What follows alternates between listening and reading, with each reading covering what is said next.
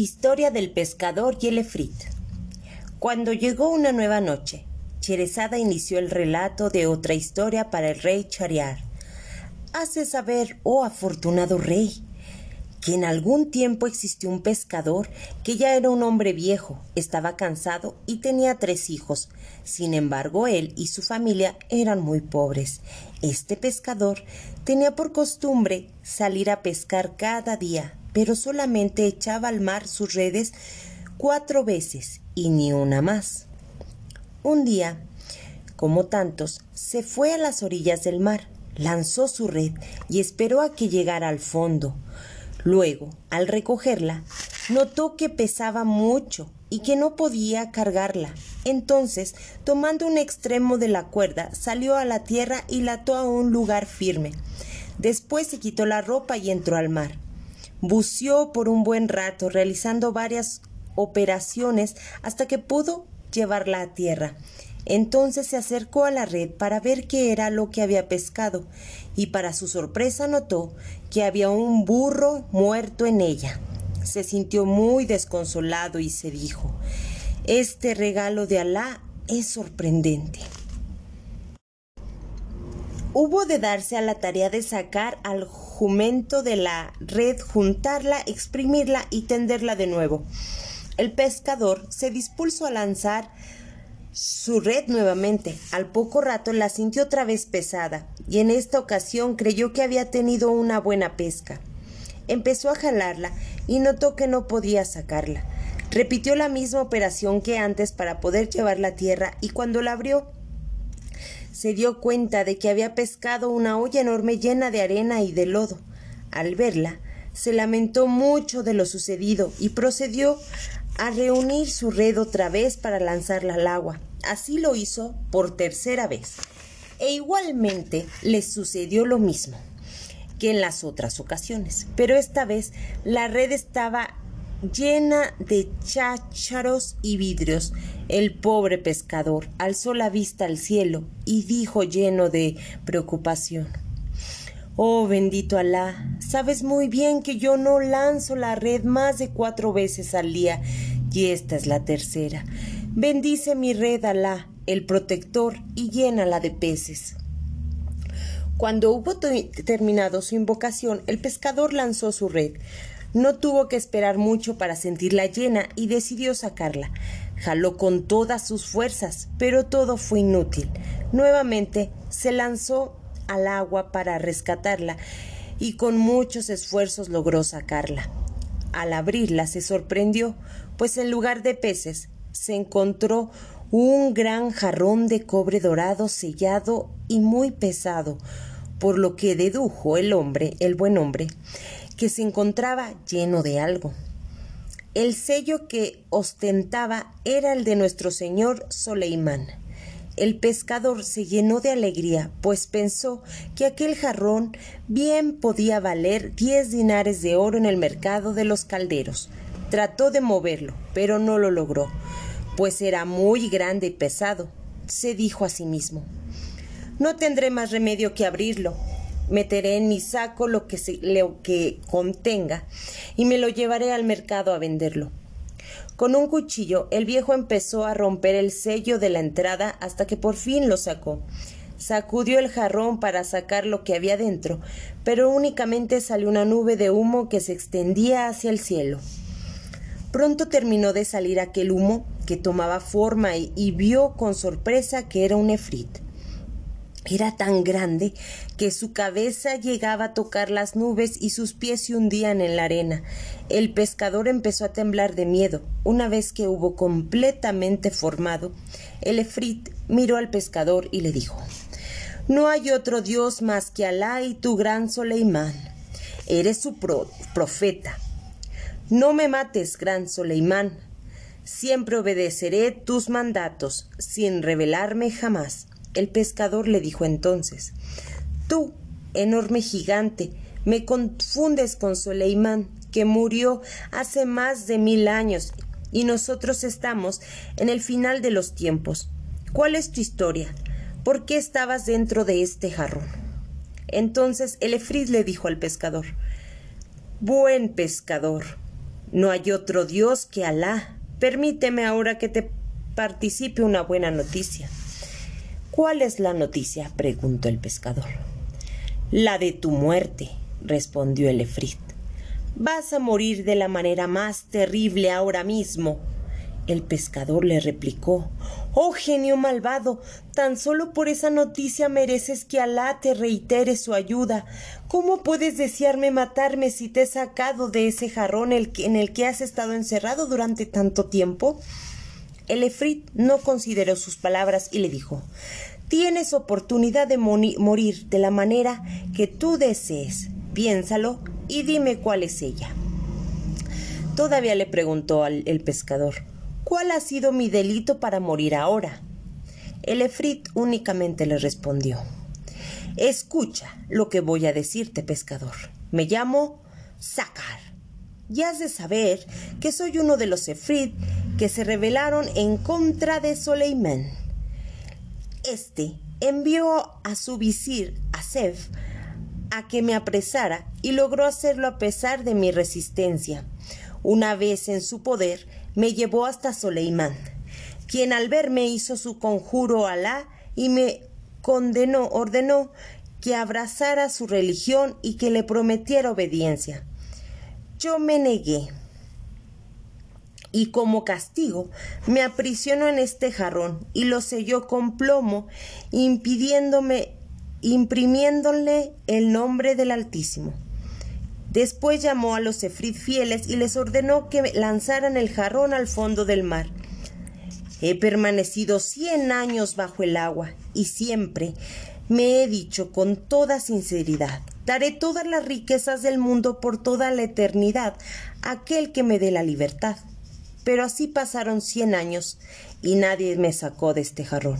Luego me dije, aquel que me libere concederé los tesoros de la tierra. Pero también pasaron cien años más y nadie me liberó.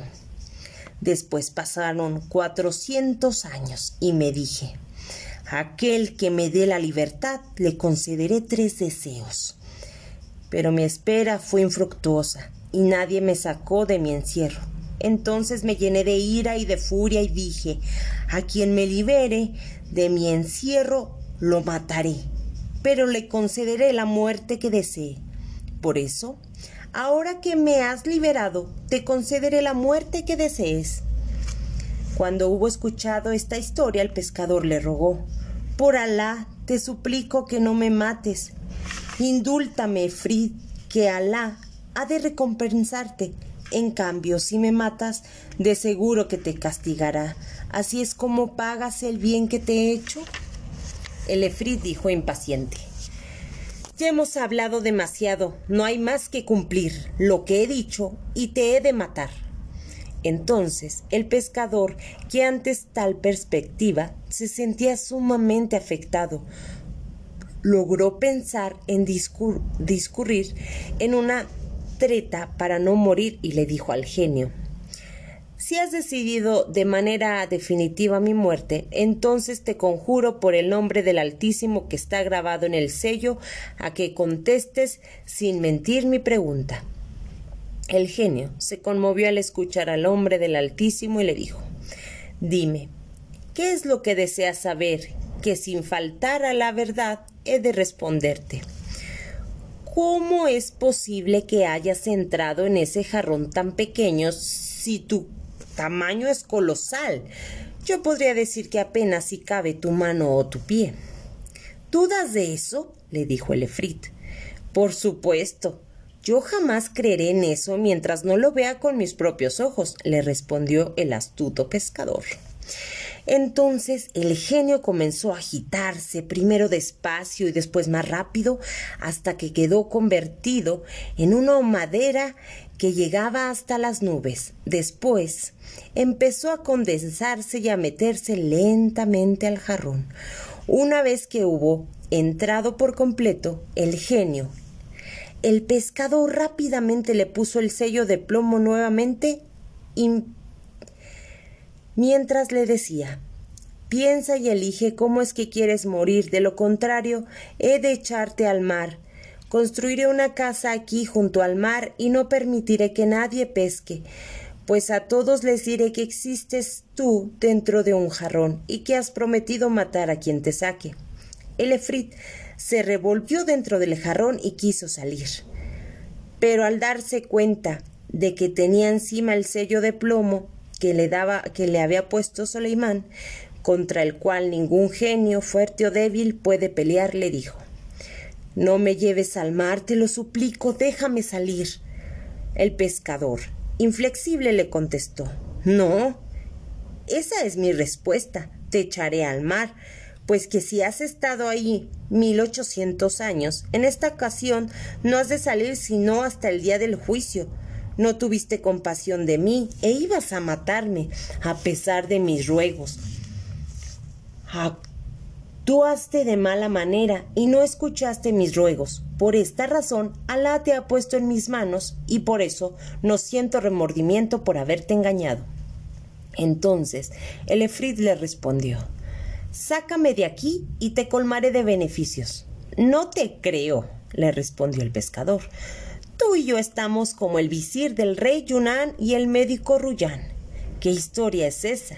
¿Quién era el visir del rey Yunán y el médico Ruyán? Entonces, el pescador inició su relato de la siguiente manera. Hace saber, oh Efrit, que en tiempos muy remotos existió en la ciudad de Fars el país de los Rumán, un rey que se llamaba Yunán. Era un rey muy poderoso y sus riquezas y tierras y tesoros se contaban como innumerables e inagotables. Pero el rey Yunán padecía una grave lepra que ni los médicos ni los sabios podían curar. Ninguna medicina lo aliviaba. Pero un día Llegó a esa capital un médico anciano que tenía una gran fama y renombre que se llamaba Ruyán.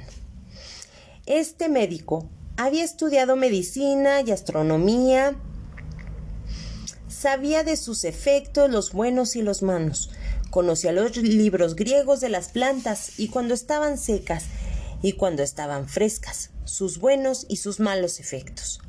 También conocía la filosofía y todas las ciencias físicas. Tenía mucho conocimiento y habilidades. Cuando llegó a esta ciudad y se enteró de la enfermedad del rey y de los infructuosos intentos de sabios y médicos para curarlo, pasó toda la noche pensando en ello.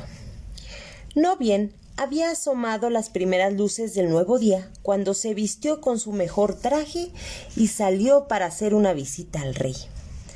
Una vez ante su presencia y después de las salemas y las presentaciones correspondientes le dijo Oh rey, me he enterado del mal que aflige tu cuerpo.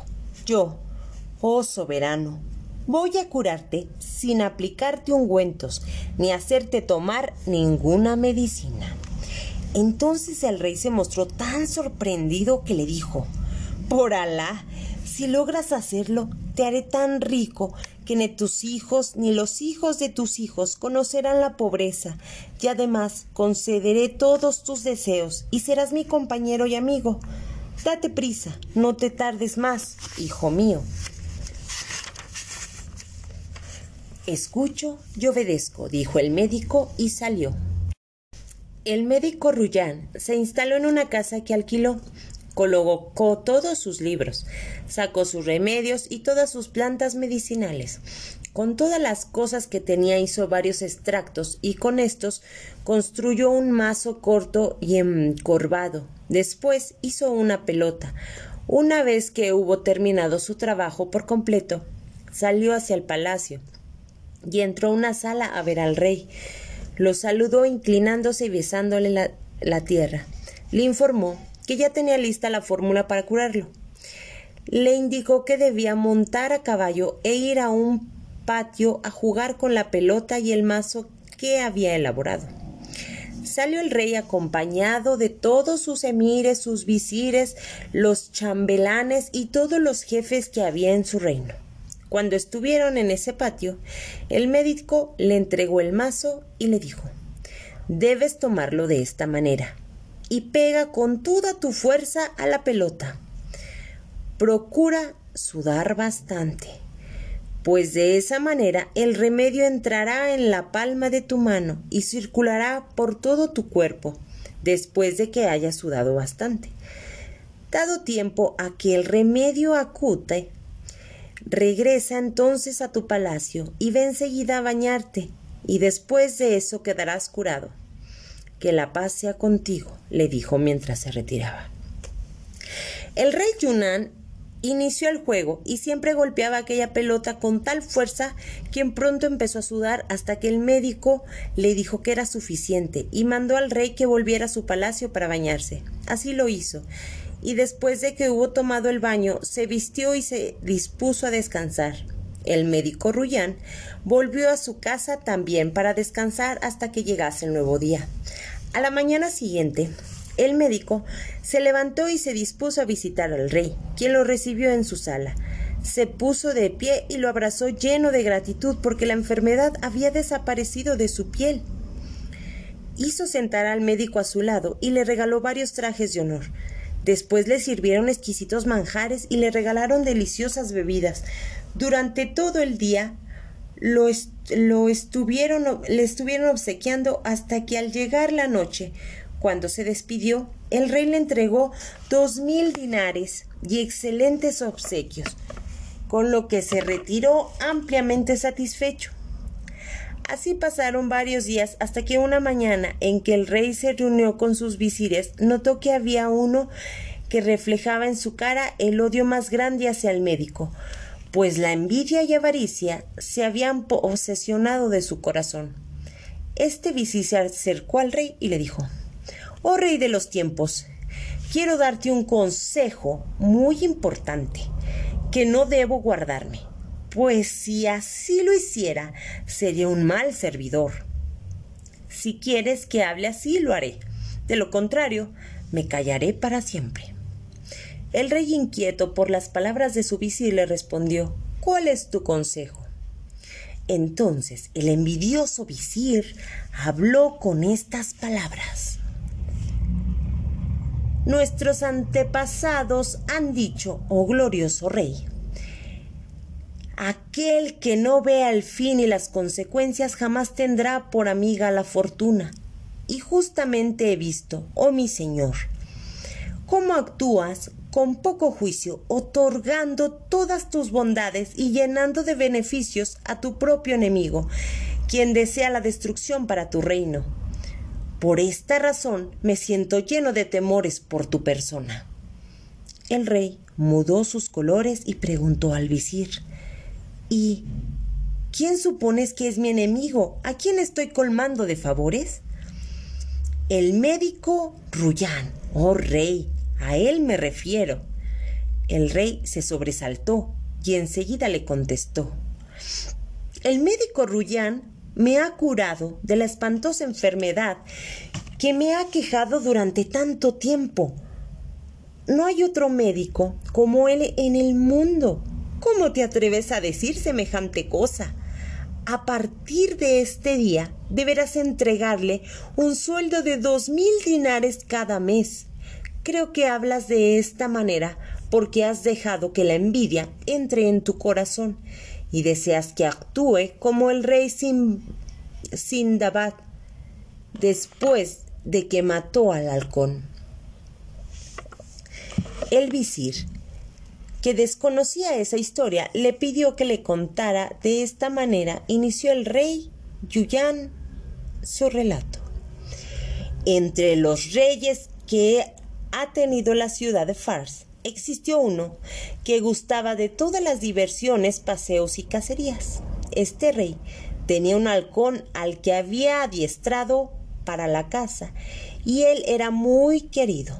Un día su visir organizó una cacería y el rey de inmediatamente se presentó para ello y llevó a su halcón.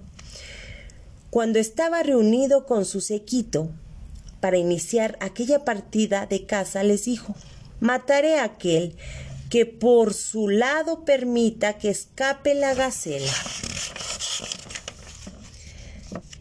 Se inició la cacería y ya tenía rodeada a la bestia cuando ésta se acercó al rey. levantó sus patas delanteras y después las puso una en tierra como queriendo rendir sueldo al rey, y dando un grandioso salto pasó por encima de su cabeza. Sus soldados empezaron a hacerse guiños con los ojos, y el rey intrigado preguntó a su visir a qué se debía aquellos gestos.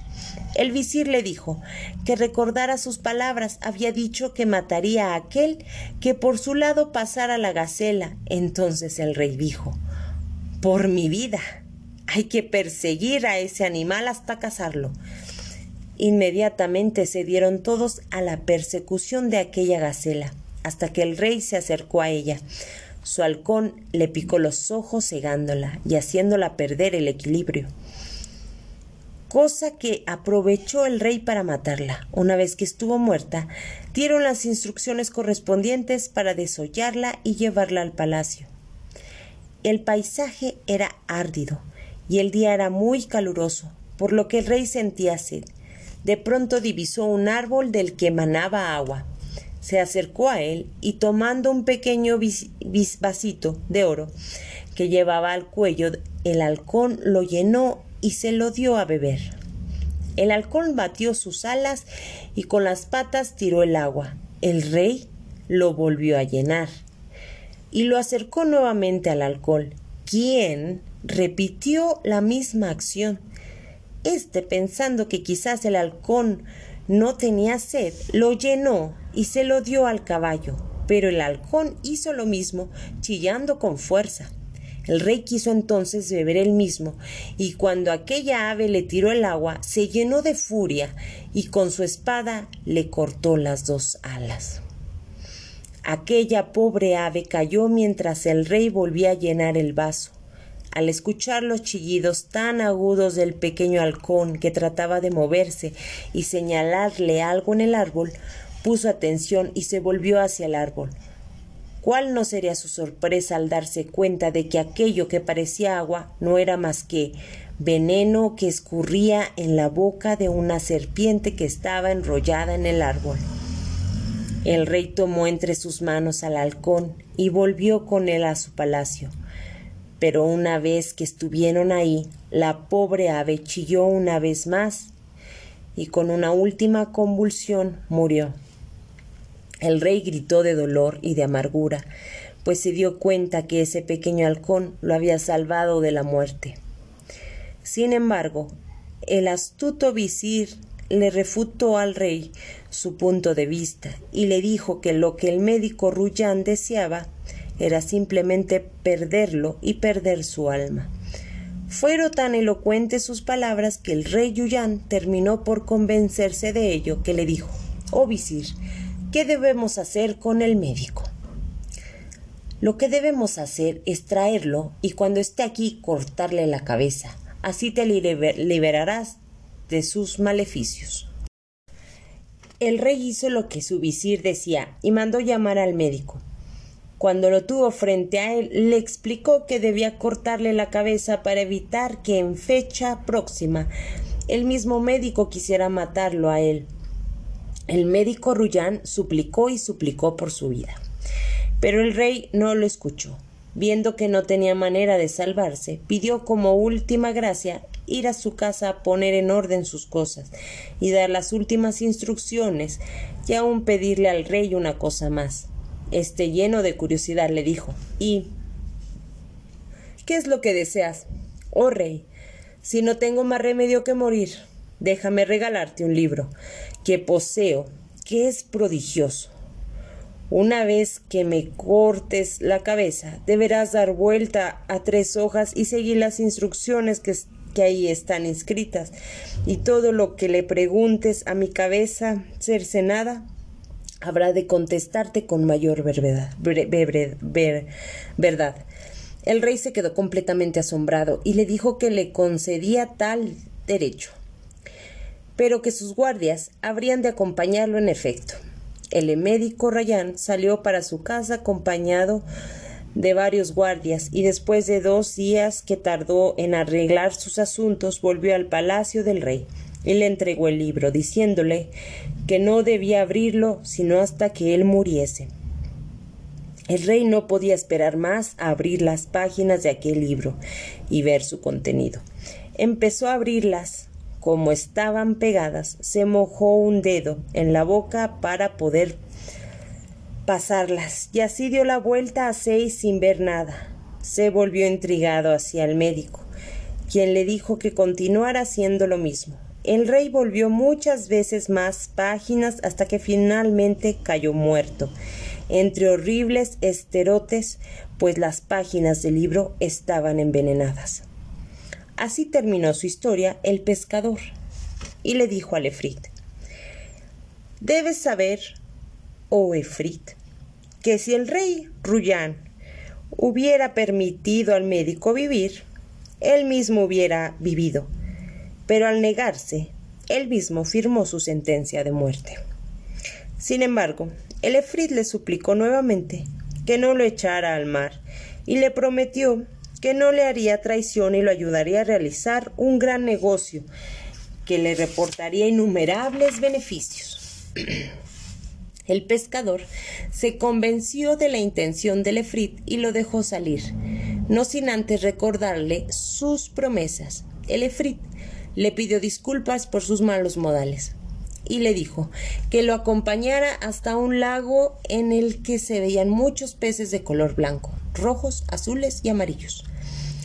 Él le ordenó que tirara su red y lo llevara al sultán y se los ofreciera pues él le daría con qué enriquecerse.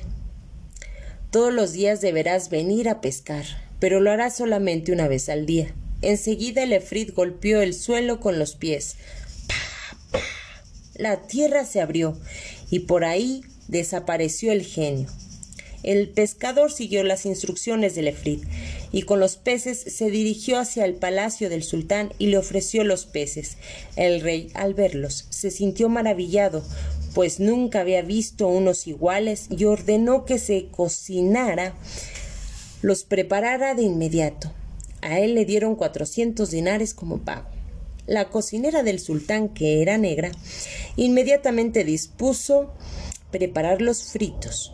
Los colocó en un sartén y dejó que se frieran por un lado, para pero al voltearlos se abrió súbitamente una pared de la cocina y apareció una hermosa joven ricamente ataviada, llevando una varita de bambú en una mano.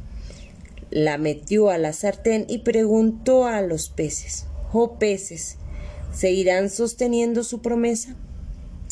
La cocinera se desmayó en ese momento y la joven repitió tres veces la misma pregunta hasta que los peces respondieron Oh sí, oh sí. Si tú vuelves sobre tus pasos, nosotros te imitaremos. Si tú cumples tu promesa, nosotros cumpliremos la nuestra. Pero si quisieras escaparte, no hemos de cejar hasta que te declares vencida. Cuando hubo escuchado estas palabras, la joven tiró la sartén y salió por el mismo sitio por donde había entrado. La pared se cerró de nuevo. Cuando despertó la cocinera vio que los peces estaban negros como el carbón, y así se lamentaba cuando entró el visir y le contó la historia de lo que acababa de vivir. El visir, sumamente extrañado, mandó llamar al pescador y le pidió cuatro peces más. Cuando los hubo llevado, ordenó a la cocinera que los friera en su presencia. Ella obedeció, y la misma acción tuvo lugar ante los ojos del visir se abrió la pared y la hermosa joven salió repitiendo a los pescados su pregunta. Oh peces, ¿seguirán sosteniendo su promesa? Oh sí, oh sí, respondieron los peces. Si tú vuelves sobre tus pasos, nosotros te imitaremos. Si tú cumples tu juramento, nosotros cumpliremos el nuestro. Pero si reniegas de tus compromisos, gritaremos de tal modo que nos resisaremos. La joven volvió a tirar la sartén y salió por donde había entrado. El visir se levantó y fue a contarle al rey lo sucedido. Este quiso ver con sus propios ojos aquello que le contaba y ordenó que al pescador llevase cuatro peces más al día siguiente. El pescador cumplió con la orden, y una vez que el sultán tuvo frente a sí los peces, le ordenó al visir que él mismo los cocinase. Así lo hizo el visir y los colocó en el sartén. Cuando le dio la vuelta para adorarlos, se abrió la pared de la cocina y por ahí entró un hombre negro que llevaba en una mano una rama verde. El negro les dijo Oh peces, oh peces, ¿seguirán cumpliendo su antigua promesa? Y los peces respondieron Oh sí, oh sí. Si tú vuelves hacia atrás, nosotros volveremos. Si tú cumples tu promesa, nosotros cumpliremos la nuestra pero si te resistes, gritaremos tanto que acabarás por ceder. El negro volcó la sartén con la rama y los peces se convirtieron en carbón. El negro salió por donde había entrado y la pared se cerró. El rey se sintió tan intrigado ante este hecho que mandó llamar al pescador para interrogarlo. Hizo que le informara del lugar en donde pescaba esos raros peces también hizo que lo llevara hasta ahí. Después permaneció bastante extrañado, pues nunca antes había visto ese lugar. Esa noche informó al visir que estaba decidido a disfrazar el misterio de aquel lago y sus peces, por lo que debía marchar solo hasta encontrar a alguien que le contara la historia de los peces. Le ordenó que a nadie le permitiera el paso a su tienda hasta que él regresara. El visir, acató las órdenes y el rey de inmediato se disfrazó y marchó. Caminó toda la noche y parte de la mañana, hasta que el calor lo obligó a detenerse. Después continuó caminando por dos días más, hasta que, hasta que encontró un palacio construido con piedras negras. Al acercarse, notó que la puerta estaba abierta. Sin embargo, sin olvidar su rango, tocó suavemente una, dos, tres y cuatro veces. Nadie contestó, por lo que decidió entrar, y así llegó hasta un patio, en el que había un estanque adornado con cuatro leones de oro rojo. De sus fauces manaba un chorro de agua, dando un brillo de piedras preciosas. Todo aquello era muy hermoso, sin embargo el rey se sentía triste y decepcionado, porque no encontraba a persona alguna que pudiera velarle el enigma del lago y sus peces, y que tampoco pudiera contarle la historia de ese hermoso palacio vacío. Sumido estaba en sus pensamientos cuando escuchó una dulce voz cantar, quejándose amargamente del mar de amores. El rey se levantó y siguió aquella voz hasta un salón, en el que se encontraba un hermoso joven tendido en un diván. El rey le dio las salemas correspondientes y le pidió que le contara la historia de aquellos peces. El joven le devolvió sus saludos diciéndole, al tiempo que empezaba a llorar, Perdona que no pueda levantarme y que derrame este llanto si me encuentro en este estado. Y el joven se levantó la túnica y mostró al rey cómo la mitad de su cuerpo era de mármol.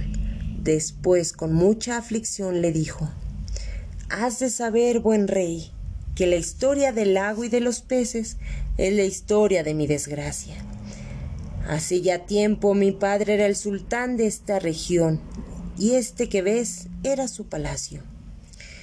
Yo contraje nupcias con la hija de mi tío y la amaba extrañablemente. Y ella me amaba a tal grado que cada vez que yo salía, ella no comía y no bebía de la pena de saberme lejos.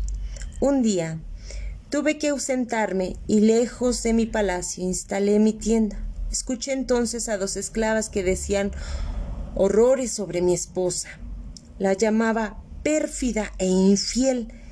Decían que debía castigarla por adúltera y traidora, pues cada noche quedaba una bedizo para hacerme dormir y ella salía a ver a su amante. Después de escucharlas decidí comprobar si era verdad lo que decía y volví a mi palacio. Una noche en que estábamos cenando, tomé el vino que acostumbraba y sin que ella se diera cuenta, lo derramé al piso. Enseguida me fingí dormido y de su boca salieron mil desprecios hacia mi persona. Decía que hasta mi rostro detestaba y que no toleraba verme ni tocarme ni estar conmigo. Ella se vistió con sus mejores vestidos, se perfumó y se dirigió hacia la salida. Yo la seguí procurando que no me viera. Así llegó hasta las puertas de la ciudad, en donde pronunció unos encantamientos y las puertas se abrieron de par en par dejándola salir. Yo fui detrás de ella.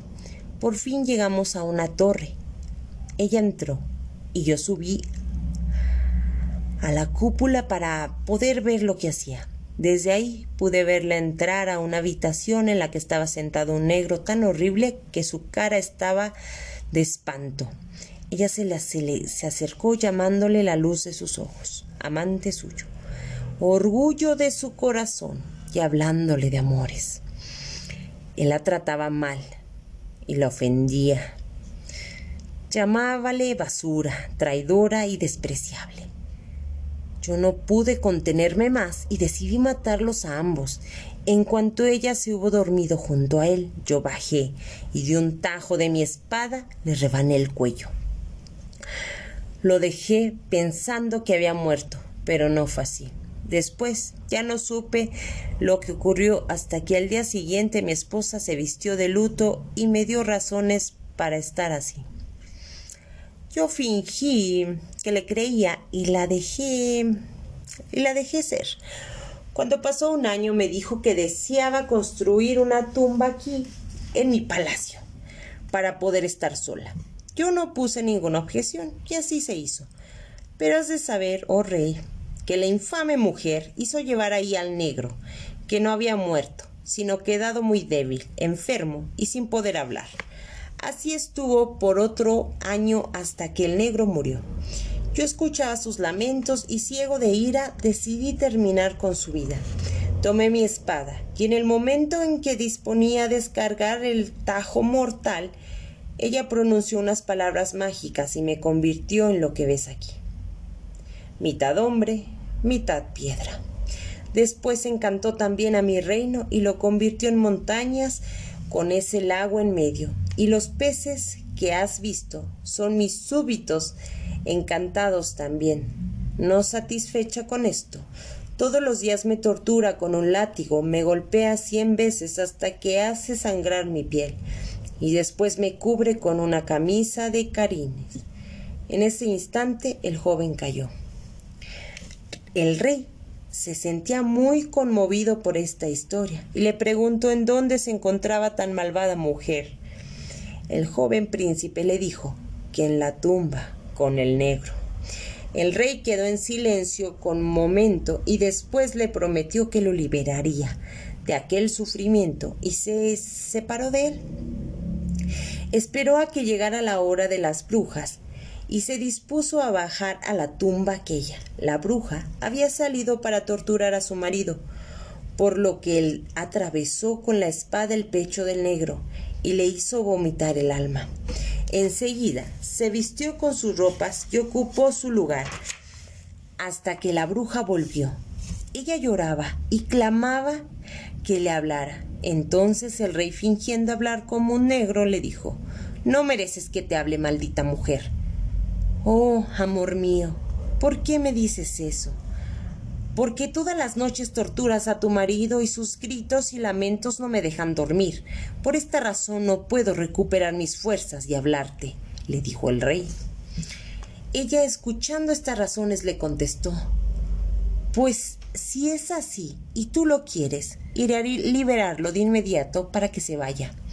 De inmediato se levantó y corrió a la habitación de su esposo lo desencantó y le dijo que se marchara lejos, pues no quería volver a verlo, de lo contrario lo mataría.